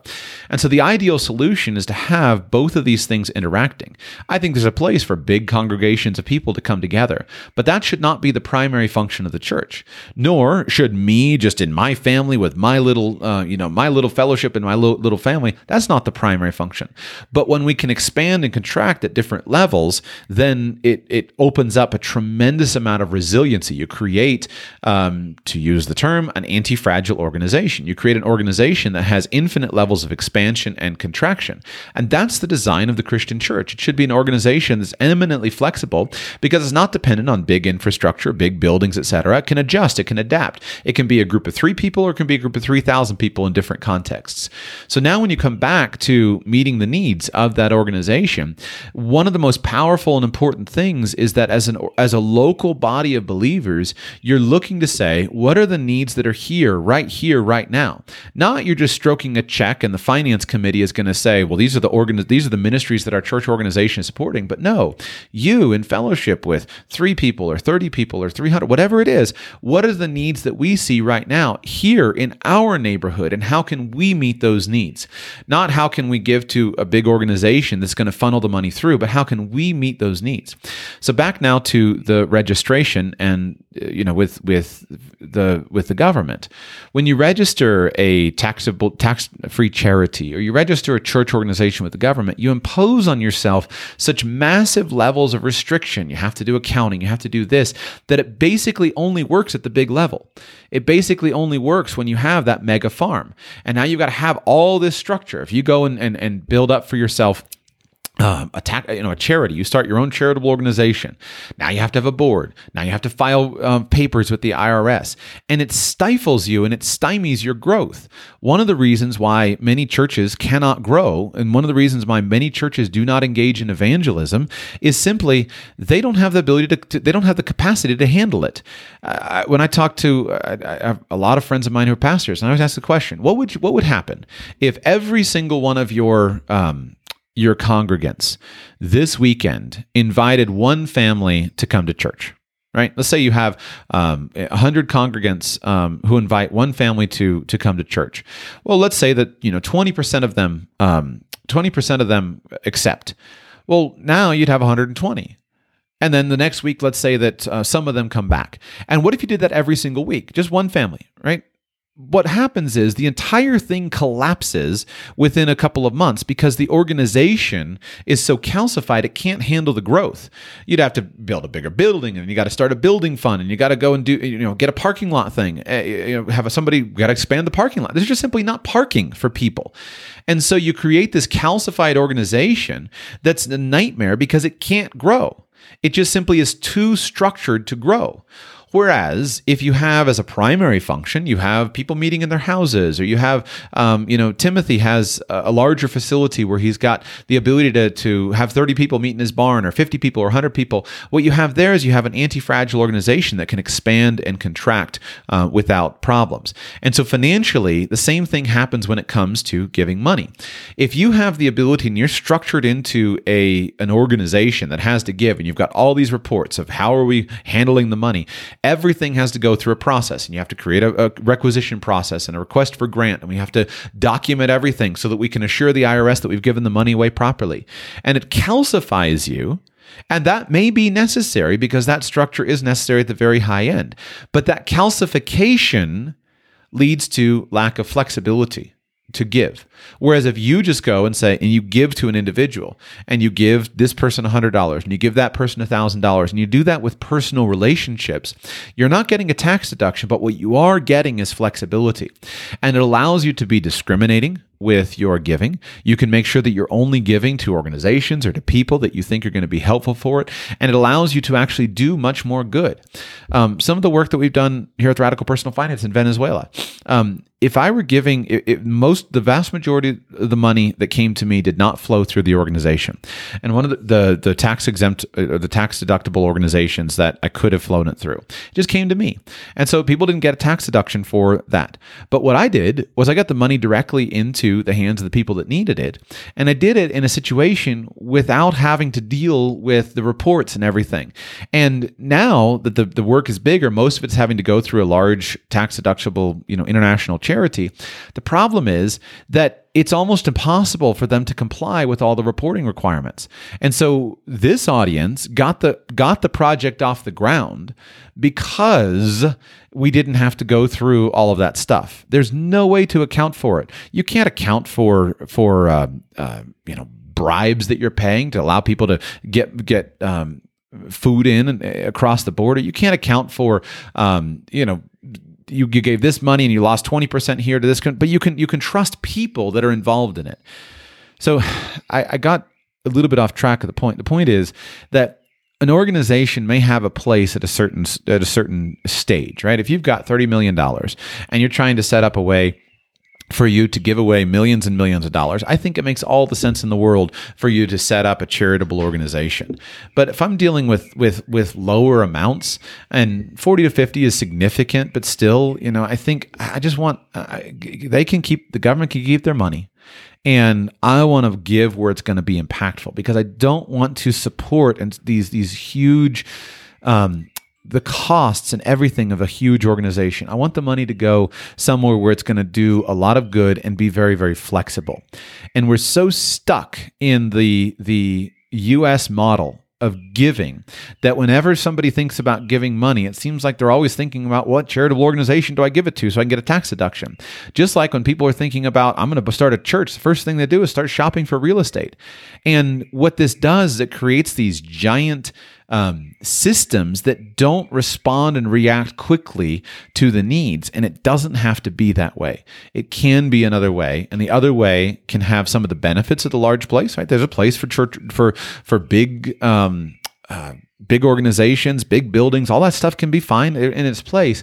But as a primary solution, it doesn't work. Just like as a primary solution for giving, um, it, it's not as effective. And so if everybody who is wanting to give money away just simply said, who do I know that needs money this month? Who's hurting? Who's out of work? Um, let me go and, and choose one bum on the street. Let me find one person who has a sick child and give them some money. Let's make some mortgage payments. All of a sudden, that would build relationships. And those relationships relationships are, in my opinion, mo- some of the most valuable thing that comes from giving.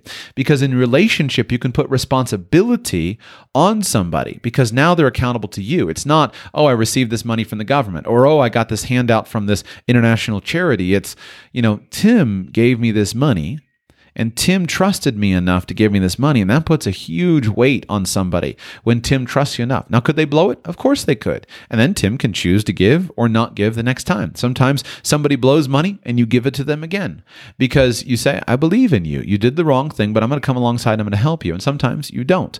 But when you just give and you ignore the organizations, you have far more freedom and it, and it builds a much more resilient community that can actually solve some problems. Tim, I know you dropped off during that, and uh, that was the best I got. But but I just say if it makes sense to give to an organization, give to an organization. But sometimes you can do far more by just giving to an individual and ignoring the tax deduction. So don't get strapped into the tax the tax world. Yeah, I, came back. Thanks, uh, thanks so much for that, uh, Joshua. Um, much appreciated. Uh, I, I, guess sorry. One last last follow up here. You know, because uh, with my personal situation, is uh, is I'm looking to make a transition um, in a two to three years from now, and you know I may be in more of an underserved area in the future. So, um, what would you view as the trade-off between uh, you know giving everything that's in your quote unquote budget, you know, for giving uh, today by you know storing it up for a day that may never come? I think that that's just a, a simple answer that you have to answer before the Lord, uh, and that's where I go back to. It's it's not my responsibility to come up with opportunities. It's my responsibility to be faithful with the opportunities that I see. And so, if you pray about it and you don't see any opportunities for giving, just save the money. Right? There's uh, that that why, why just save the money but you're the you're the one who knows that you're saving it for something that you're going to do in the future. You're the one who knows that um, that you, you're you're piling it up and you're saving it with intention. Um, but I see no reason why you should just give if there's no good place to give it just to get rid of it. Again back to the tax the, the tax deduction. Why do you have to give it in any any given year? Because you're trying to get rid of it so you can get your your write off on this year's taxes. Well that's silly. If there's nobody if there's no need that you can see to give it then just save it and wait and then trust the lord to open the opportunity up for you. You can segregate it into a separate account which allows you to persuade yourself that yes i'm i'm genuinely just simply uh, giving the money away. I'm not going to spend this but but i see nothing wrong with accumulating it for a period of time until you see an opportunity. And what that does is that increases the opportunities you have to make a bigger uh, a bigger impact. Now you're not stuck in uh, the world where uh, you just had a small amount. Now you can make a bigger impact, uh, and then just trust the Lord to open up the opportunities for you. I, I, think that that's the answer every single time. Um, so that's all I got, Tim. All right. Well, uh, thanks again, and uh, keep up the great work there. My pleasure. All right, Pete. Pete in Massachusetts. We're back to you, sir. Welcome. How can I serve you today? Hello. Um, they are considering voluntary furloughs at my job, and I'm wondering if that's uh, how you would approach thinking about that. Do you want to be furloughed? Can you use it? Is it helpful to you in some way? Uh, I don't. I don't see it as being particularly beneficial. I think the issue is, I think they are trying to um, prevent across the board salary reductions, and I think that they are exhausting a lot of the maneuvers to spare cash and are trying to get people out of the salary pool. And this is the only way uh, I think they can do that at this point. Correct. I understand that from the from the entrepreneur and the business manager's perspective. But what about for you? What do you, what would be helpful for you right now? Uh, for me, I don't I don't see how doing that would in any particular way be beneficial.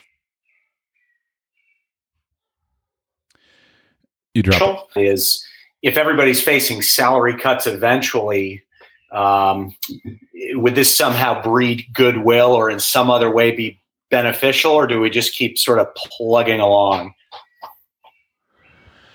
Well, um, I guess my thought is the first goal for your own financial well-being during a time of crisis is to keep your job. And so if this if you think that taking a voluntary furlough would allow you to keep your job or to keep some income then that's why I would prioritize it. I might also quietly go to my manager or, you know, upper managers if there's a way to do it appropriately and just say listen you know i'm willing to take a pay cut. I really like this job but i will i know we're hurting. I'm willing to take a pay cut. Something like that can be helpful for you to uh, be able to um, to you know to demonstrate that you're a team player. But i don't know that taking a voluntary furlough helps you to keep your job if by furlough we mean you're not going to be getting you know getting your income does that mean that they're going to Well, stop paying you uh, but they're going to pay your benefits Correct. That's exactly it. and are you eligible to file for unemployment if that happens Uh, I would actually need to look into that. I think it. Uh, I wonder if that would be feasible. Actually, i don't know the answer to that I, I haven't. Uh, they haven't broadcast that that would be possible. Yeah. I, would- I would assume if it's voluntary, the answer is probably no. right Um, but um, there's a lot. Yeah, that, that that would be my assumption. But it certainly would be worth uh, checking into. I guess I, I don't know the exactly, but I, my general theme is I want to keep working. I want to keep helping the company make money. I understand that cuts are coming, right? I understand that they're hurting. If they're shut down and they're not allowed to do business, I understand that that everyone is hurting. So my answer is, what can I do to keep working? And if they can't pay me, they can't pay me. I would, if it's a good job and it's something I would want to keep working, I would just say, listen, I know you can't pay me, but can't then fine. But at the end of the day, I would probably go in the direction of a layoff um, so that you can collect unemployment um, and so that you can be free to go to another opportunity. I know that we don't know how long this this deal is going to go, um, but I, we don't know how long this deal is going to go.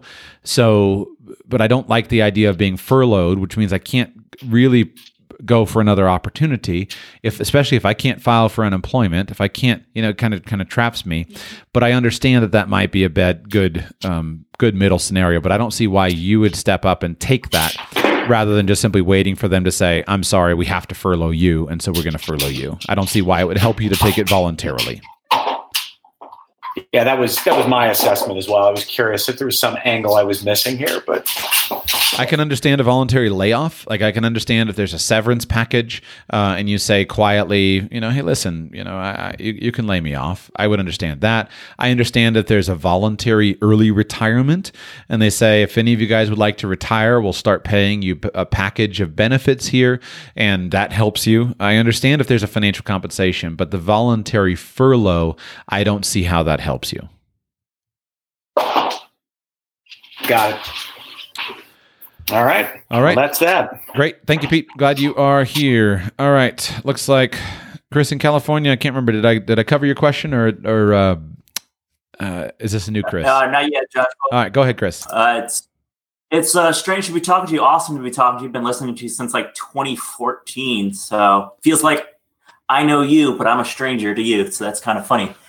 Uh, at any rate, I'm looking to start a single member business, um, and I'm trying to figure out S corp versus LLC versus LLC taxed taxed as an S corp. Um, I like the idea of not taking all of my income as wages, um, but right now I see two issues with that. Um, the first being reasonable compensation, uh, because almost all of the business revenue is going to be based on my services.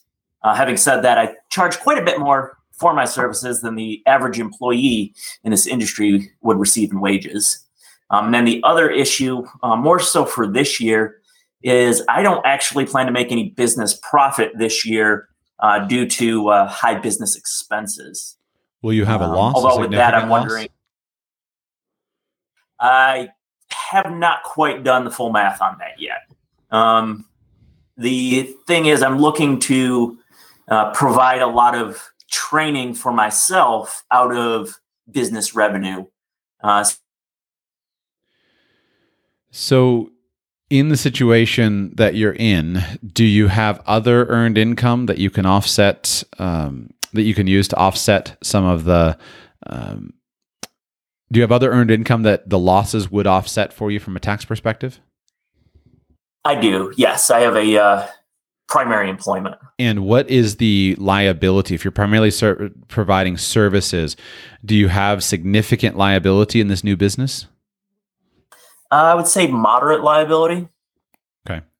So from a tax perspective, the the there's a tax answer and then there's a liability answer and there's a practicality answer. So let me walk you through them.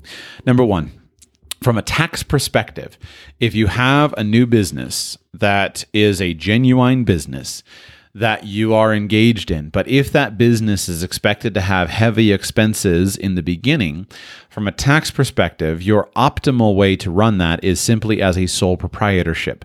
Because in a sole proprietorship, you can you can use your business losses to offset your other sources of earned income. So if you're generating $150,000 of earned income from from your income, and then you start a new sole proprietorship that generates fifty thousand dollars of losses, those fifty thousand dollars of losses reduce your total income to one hundred thousand dollars of income, and that's a superior option to the reduction down to basis from either an S corp uh, or an LLC uh, taxed as an S corporation. So if there's a significant tax savings here, then that should be weighed against the benefit of the liability. Now, if you engage in a business as a sole proprietor, then of course you lose the liability protections of either a limited liability company or of a corporation. And so you have to weigh how how liable am I? What are the what are the real problems here? Um, with this business that I need to protect against. It's not hard to start a business as a sole proprietorship and then just simply in time grow it into something else uh, and just adjust it along the way. You can adjust fairly easily along the way. Now, with the difference between the S corporation and the LLC.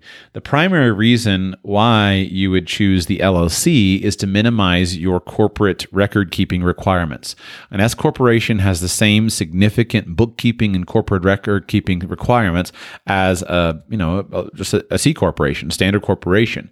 So you need to file, keep your annual um, shareholders meetings. You need to file your annual reports. You need to have everything done uh, with proper corporate formalities with your S corporation. Even though you're saving some money on taxes, you still have the corporate formalities. An LLC gives you the liability protection protection, but a much more streamlined operating environment and much simpler. And so, unless you have some other compelling reason to go to an S corp, uh, then from a tax perspective, I would just say start a single member LLC um, and elect to be taxed as an S corporation, and that gives you the, all of the same tax benefits. It gives you the liability benefits, um, and it reduces your corporate uh, record keeping uh, requirements yeah, I would feel kind of silly doing board meetings with myself. Exactly, exactly. The LLC is your tool there, and the fact that you can do the LLC taxed as the S makes it a superior option for most people. Uh, I think there probably are reasons uh, to choose an S corporation in certain industries, but a lot, but um, but I can't enumerate those at the moment for you. And so, uh, from from my perspective, it sounds pretty squarely like uh, you're in, like an LLC is the is the ideal solution for you. That's great. Um, I, I, do like the idea of being able to offset my income um, by doing as a sole proprietorship. Um, the business entity that I would most be working with wants all of its folks to set up LLCs uh, due to California cracking down on independent contractors. Right. Um, so I don't know if if that's an option for me. Yeah, I would say that unless it's really significant, um, I would just go ahead and start with the LLC. Uh, it is okay. possible that as a sole proprietor you can deduct, but where I think that really makes the most sense, a lot of people get nervous with big business losses uh, because you run a risk of triggering an audit, and now you've got to demonstrate that um, you have that all your expenses are reasonable, ordinary, you know, ordinary necessary expenses that are reasonable, and then that. Um, depending on what your startup cost can be, that could be, of course, totally pro- provable. But some people take liberty with the expenses that they classify as ordinary and necessary business expenses. And so if all of a sudden you're you're you're reporting a hundred thousand dollar loss against a four hundred thousand dollar income, uh, there's a big tax savings there, and there's a good chance that that comes under scrutiny. And so uh, I think that that number one, there's no reason to be scared of an audit if everything's above board. Um, but in general, uh, probably unless it's a big deal, big potential savings for you, just go ahead and start the LLC. Do it from the beginning, and then you can have the the benefits that come from that from having it all set up right from the beginning. Yeah, I guess uh, one advantage for me is I'm well, an advantage, I guess, is a bad advantage to have. I'm not looking at four hundred thousand dollar primary income or even $100,000 in income in this uh, side business. So I guess that's a, a, the opposite of a good problem to have. It's a bad advantage to have, but uh, I, I, still feel pretty comfortable where I'm at. Yeah, and I, I think, I, but I th- I don't think that that's a reason not to. You know, I've I've coached many people that they start a side business, but it may lose a little bit of money. You, you if it loses money in the beginning, happens in a lot of businesses. And if there's min- moderate liability exposure, there's no reason not to just do it. Uh, it's so simple just to file a Schedule C. You can do four businesses in one year. You can do you know zero businesses. Just run a Schedule C and keep your records, and you're good to go. So I don't think that that I don't think that the only reason to do it would be if you have a lot of money. But I do think that you need to just look and say, is this worth? Um, is it worth it to me? Am I actually going to be saving significant money such that this is worth taking the liability? Exposure of running it as a sole proprietorship. Okay. And then I am calling from California. Um, I am legally not a California resident. However, I do live here, um, and the business would be here. Um, so I'm also looking at ways to keep myself distanced from California. I don't plan to stay here forever, um, and I don't want California following me forever. I was wondering if you had any insight on that. Why does the business have to be in California? Uh, so the services I provide is instructional services, and that's where my students are. So, I mean, at the end of the day, first you need to follow the law, um, and right. so you need to understand what the law is around California residency and California work and Calif- income generated in California, and follow the law. Uh, that's the first right. thing. Then yeah, once you follow the law, you need to understand that California is going to be extremely aggressive in collecting from you. California and New York, in my understanding, are the two most aggressive states in the country, that they are going to get their pound of flesh. And so, if you're going to do business with them, then you need to understand you're dealing with a mafia boss. Like you're dealing with a tyrant. You're dealing with somebody who is determined and who has a massive infrastructure dedicated to finding out where you are and what you are doing. And they're dedicated to, I mean, they, they watch the license plates, right? There's a computer system with automatic license plate readers that registers the state, the license plate. So you might have a state for some other, uh, from other, uh, uh, uh from a tag from some other place. But at the end of the day, you know they're going to be watching you, and if your business activities are going to um, are going to be generated in that area, then they're gonna they're gonna be tuned into you. So what you could do is you could do your best to keep um, your your finances out of California, uh, and then just try to keep your own footprint in California as lightly as possible. Um, what I would do if I woke up in your situation, I would first understand the the the law, uh, understand what uh, is required of me. And as long as I know what the rules are, then functionally I'm going to minimize my footprint in the state to the maximum extent possible. So I will keep my finances outside of any California banks. I will keep my um, uh, I'll keep my finances in a regional bank from another region, you know, another state, preferably a bank that doesn't even have any branches in California. That minimizes California's ability to seize money from my bank account.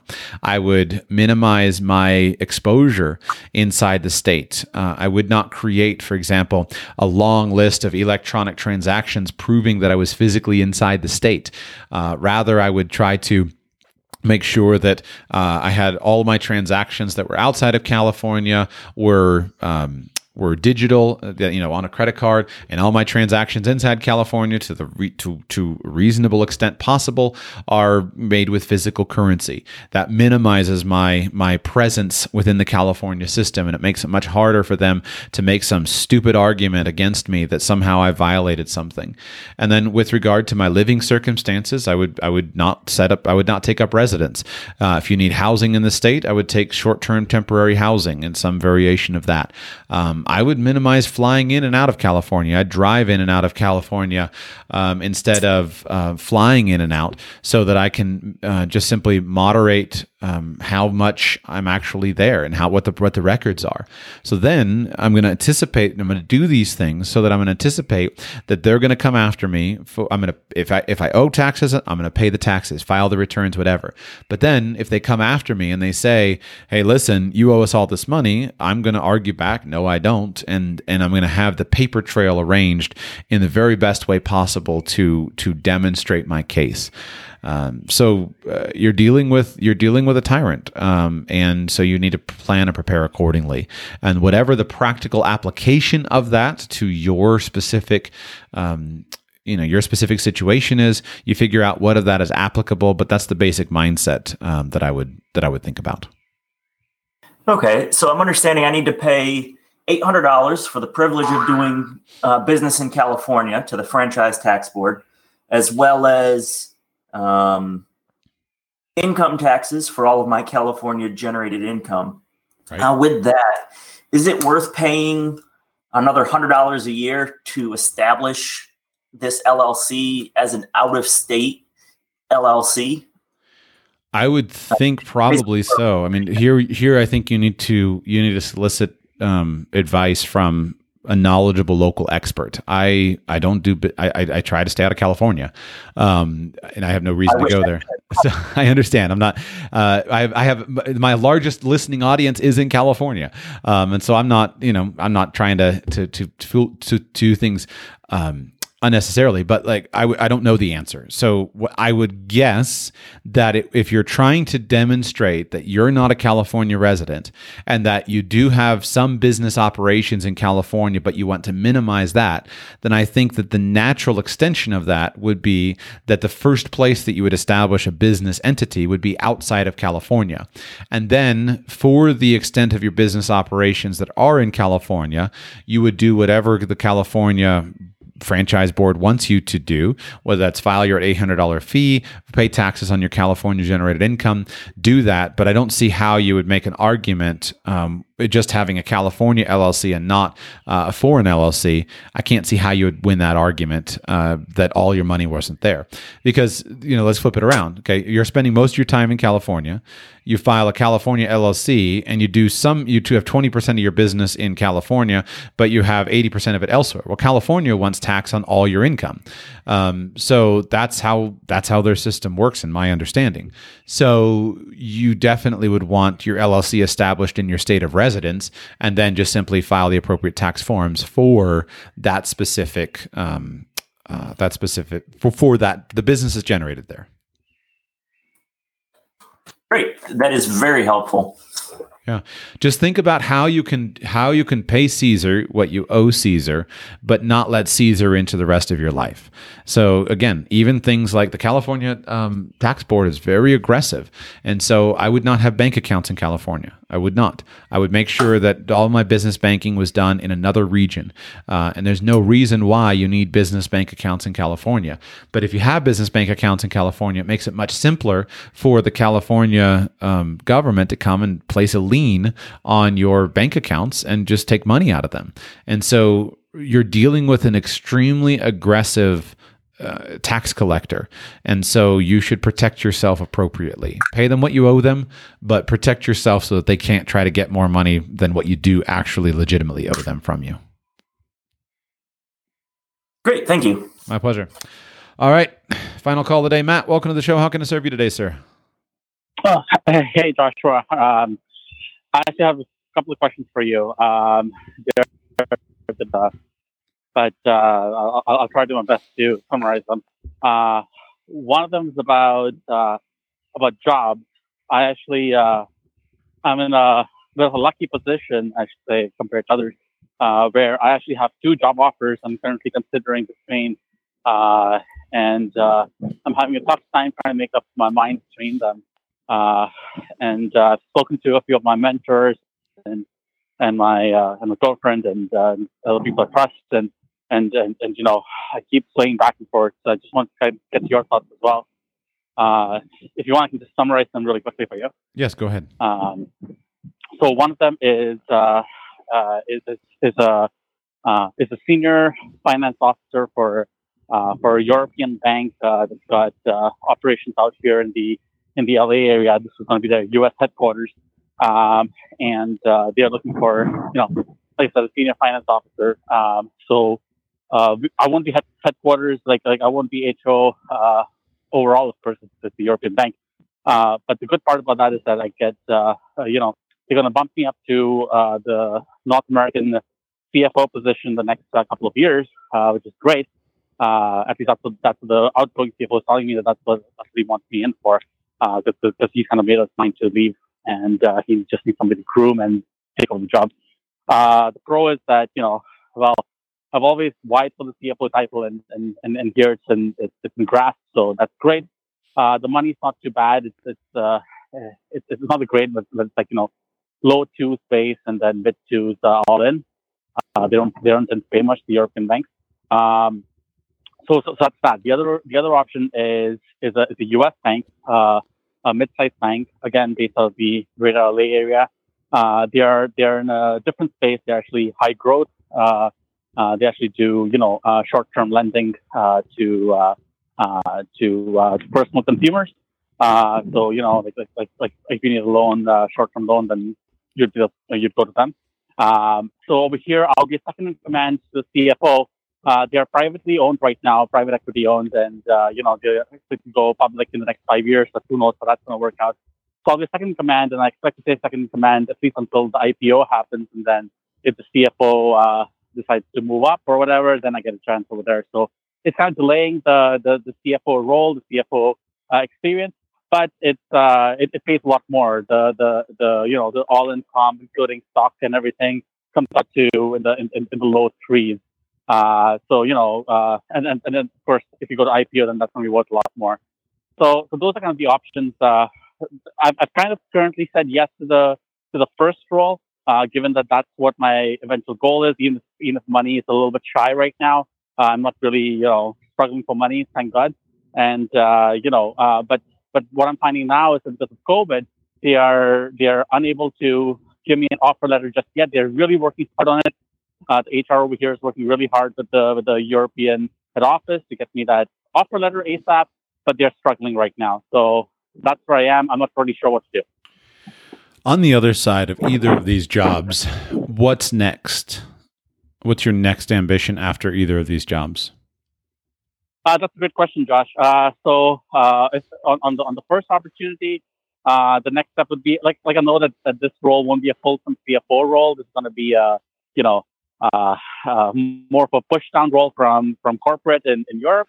They're going to push down things that they want done over here, and I'll be more of a doer, if you may. So I want to pull some more full some CFO role. That's what I'll be looking for next at a at you know at an equal size or a bigger brand name place. Uh, for the second opportunity, the idea is for me to take over the CFO role at that place because I've kind of spoken to the CFO and, and, and he has got bigger plans for himself. He just wants to cash out on this uh, on this IPO and then move on to to bigger and better place for himself. So uh, the role over there would be to take on that. My initial instinct is your opportunities at the European bank are going to be much more limited than the opportunities at the American bank. Because if you are part of the leadership team of a fledgling North American operation, basically you could be amputated at any time you know, they could say, hey, this didn't work out. We're going to end the North American operation. And your only opportunity, you know, would be to say, I want to continue with you, but now I have to move to Europe and, and be involved in the European operation. And I think that Right. Your comment about being a kind of a corporate employee, a doer, is interesting and probably true and worth considering. Whereas it, at the American uh, bank, it would seem like there's more opportunity to really grow um, because it's a it might be bigger, a little bit more pay, which is nice, um, but bigger and gives you the opportunity to be involved with an American operation that has its target set on growing if this bank is going to IPO, they're as part of their IPO sales pitch, they're going to be talking about how much growth there is, which means you have the opportunity to be involved in a growing operation. And the financial incentive for the entire management team is to keep growth just as hot as possible in order to pump up that IPO valuation so that they can cash out at a very high uh, with a very nice payday. Um, the so in general because of that it would just seem like the growth prospects are more limited with the european bank than with the american uh, with the american bank but my thought was um, you said that the european bank might have you with you know cfo on your business card faster which possibly yeah. could be necessary for you to move on to the next company and so that's the that's the counter argument that occurs to me is if you choose the European bank, yep. let's say a couple years from now, you can say, "Hey, look, I've been the CFO of this banking operation for a couple of years."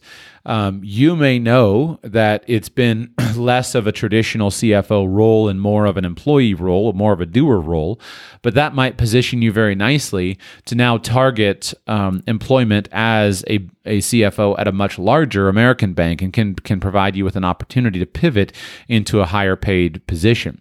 So I'd be happy to take a you know a comp package of 250 instead of 325 if that meant that there's a better chance two or three years from now that you could make that jump from CFO at a bank where the comp package is 250 to CFO at a bank where the comp package is 750. And so if that experience is what's missing on your resume, that CFO experience, then I would tend to weight the one that has a faster pathway into the, the CFO on the business card higher. Um, so those are the two basic arguments that occur to me. Do you think the European bank would actually like they want they're obviously wanting to expand in North America. Do you think they have good growth prospects?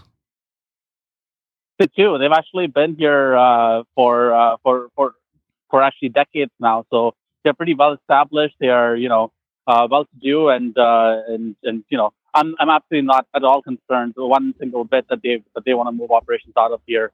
Uh, they deal institutional only, so you know the, the, the clients are other big banks and and so on and so forth. Uh, so they are not going anywhere anytime soon. So that that was my concern when you raised that earlier. Uh, but uh, so so you know like, like like what you mentioned about pivoting this into the next role. I've actually been talking to some of my exec recruiter friends uh, about uh, you know what that would mean and what their thoughts were, and, and, and they were kind of saying the same thing that you might be able to pivot that.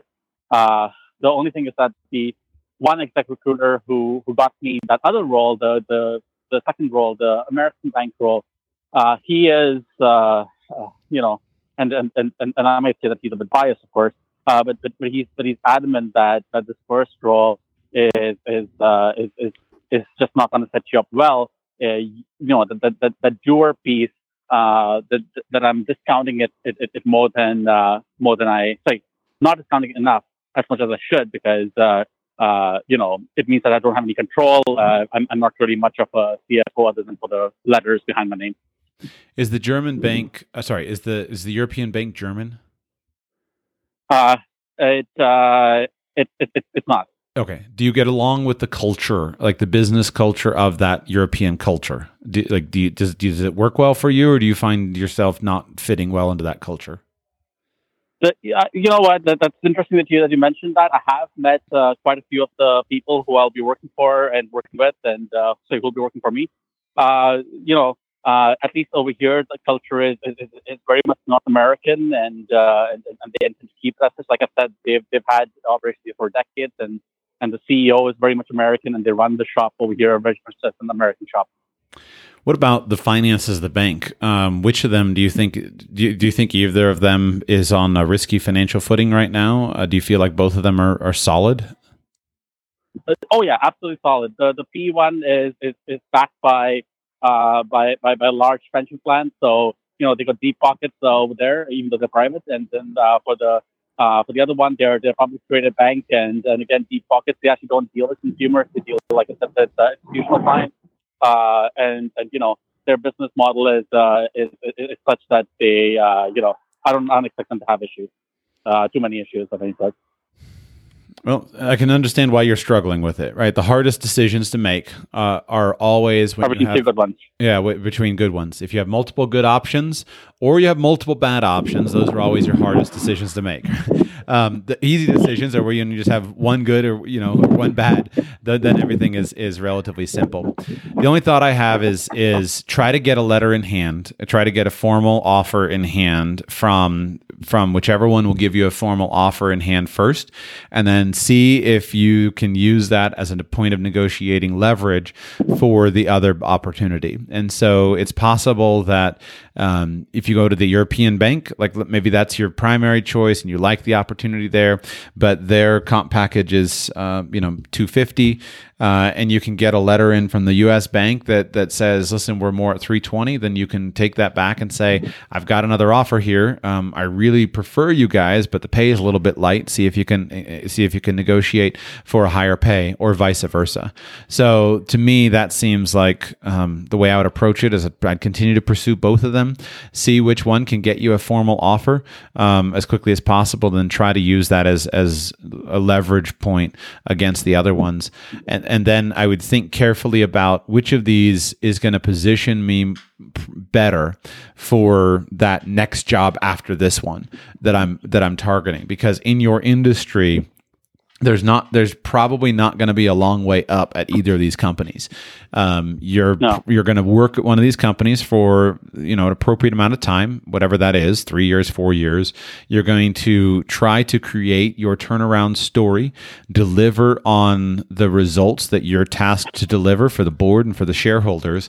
And then with that turnaround story with that success story with your with with your division squared away you're now going to try to leverage that work with your next opportunity. You're going to try to be to to you know t- sell that story to an executive recruiter and see if they can place you in where there's a much bigger opportunity. And so that's probably the primary um, the primary thing I would consider. I'm happy to walk away from fifty thousand dollars of comp if I'm convinced that the lower paying job is going to is going to position me better but I would really analyze it carefully based upon that metric. Yeah, th- that, that's great that you, mentioned those things, Josh. Uh, you know, just, just to add some color to that, uh, um, the, the first call, uh, the, I've, I've already tried to pivot uh, the, the other role, uh, the higher paying role to the to the first option, and, and, and told them about that. They weren't willing to budge. They were they were already at uh, you know at, at capacity, which, which kind of again shows how much uh, you know flexibility is in the local hands in terms of what they want to do. Uh, so so they they went back. They they actually did bump it a little bit more, but they they kind of hit a hit a, hit a brick wall at a certain point. So as, so as I know that this is not going to be a long term play. This is going to be like an appropriate time, two, three, four, five years max, and then and then pivot that to something else. Uh, the other thing about the offer letter timing, uh, the second second option uh, because they're privately owned and you know I already have all the approvals. The offer letters just a click away. Uh, that I know, like like like the exec recruiter over there was was very eager to say that I can have this in your hands as early as Monday. I mean, this upcoming Monday, even though Easter Monday, you can have it in the hands right then and there because I have all the approvals. I've you know passed all the checks and balances. They just need to hit the print button uh, once once I give them the go ahead, uh, which which is what I'm sort of you know uh, dilly dallying on a little bit, saying that no, actually I have this other role. I, I've been very transparent with them uh, about the other role as well, and uh, you know. Unfortunately, I'm just stuck. I'm, I, I'm actually also, uh, I've also reached out to the first option and, and asked to speak to the CFO over there just so I can uh, address some of the concerns directly with him about, you know, does, this, does the coronavirus change the timing of when he leaves or, uh, you know, uh, is, is the board going to be comfortable with having a change happen uh, in, in, a, in a time of, you know, global, uh, global crises and so on and so forth. So I'm, I just haven't been able to get hold of him given it's quarter end right now. So, you know, there, there's, there's a lot of unknowns, uh, and, and and I'm just stuck uh, between the two good options. Here's the last thing that occurs to me. Have you ever worked at a company that has uh, IPO'd while you're working there? No. That could be a really interesting experience uh, for you and possibly very valuable for you, especially as a finance professional. Um, and so that would be, to me, something worth seriously considering. Uh, if you had the chance to work there through an IPO, there possibly could be some comp for you based upon that IPO. But it would expose you working for a chief financial officer and being responsible for significant amounts of the finances of the company. That would expose you to some really unique work experience that you probably wouldn't get with the European bank. And that could be very interesting to you in the future um, and, a, and a really fascinating part of your resume that would uh, set you apart from many other people. And so consider that as well. Consider what it would be like to work at a bank through the IPO process and then what that that um, experience would mean to you in terms of your overall career. No, I, I, again, like, like, like I really appreciate that, that insight, Josh. I mean, I consider that, uh, you know, uh, the, the, and, and of course, what you said definitely makes sense. The counter argument to that, of course, is, you know, IPO, uh, you know, predictions are, are, are, made every single day in, in California. Uh, you know, especially when these are thinking IPOs five years down, nobody knows what the economy is going to be like five years down. And, you know, uh, given that they are backed by a deep pocket, it, it won't be like they'll be hurting for cash and they and they have to get this IPO, otherwise, you know, they'll be they'll be struggling. Uh, this can go out uh, until until the pension plan decides the valuation is just right for them, and and that can mean you know five years, ten years, or it could mean three years, and we just don't know that. Uh, so you know, uh, interesting that you mentioned that, but, but a lot of exec recruiters also warn me about you know uh, uh, very aggressive IPO predictions and, and and to be wary of those kind of claims and you know take them with uh, with, uh, with, with, a, with a bit of a grain of salt. Well, it sounds like you need to just flip a coin. yeah, exactly. That, that, that's where I think I am. No, that, that's great. At least I didn't have a chance to talk it through with you. So, yeah. you know, it, it doesn't seem like I missed anything. Indeed, indeed. Sometimes just flip a coin, and what here's what you can do. Um, here's my recommendation: flip a coin. Say heads heads is Europe, uh, tails is uh, American, and um, flip the coin and say go for it. And then if all of a sudden you have this sinking feeling in the pit of your stomach after you flip that coin, and the sinking feeling tells you that you you know that you uh, made the wrong choice, uh, then just pay attention to that. Uh, sometimes flipping the coin and, and committing to something that is as silly as that can help you to uh, you know can help you to know what you really wanted. There have been things I've started doing even recently where I'm like, eh, I'm not sure if I want this, and I started the process, and all of a sudden, um, due to a few different factors, it was ripped away from me. I'm like, no, I really wanted that, and it dials up the uh, the intensity for me. Thank you all for listening to today's show. I am grateful for your being here. Um, grateful for uh, grateful for your patronage. Uh, if you'd like to join me on next week on the Q and A show, go to patreon.com slash radical personal finance. Sign up there to support the show. Patreon.com slash radical personal finance. Here to work with you day by day as we go through this uh, unfolding uh, coronavirus experience. This is momentous days, and and uh, I hope that you are taking notes and paying attention lots of stuff for us to talk about with it from a financial perspective. Uh, I've been a little bit silent on a couple things. For example, I, have I last week um, I spent a long time trying to prepare an outline on the CARES Act. And the problem is just that there's this piece of legislation, but every single hour, something substantial is changing with regard to the details of it. And then eh, it's just such a nightmare that the rollout of it is such a, it's going to, it is a disaster already, and it's going to be a disaster. Um, I wish it weren't, but I'm, I'm persuaded it is. And so it just makes it very hard to create any kind of lasting uh, content, which is why that show didn't get happen. I worked on it and worked on it, and worked on it, and I felt like almost anything I'd say was basically going to be undone in no time time, and it was fairly stupid. Uh, so I'll I'll keep doing it when I can. Um, but that was uh, that was all I got. Thank you for listening. Have a great weekend, and I will be back with you soon.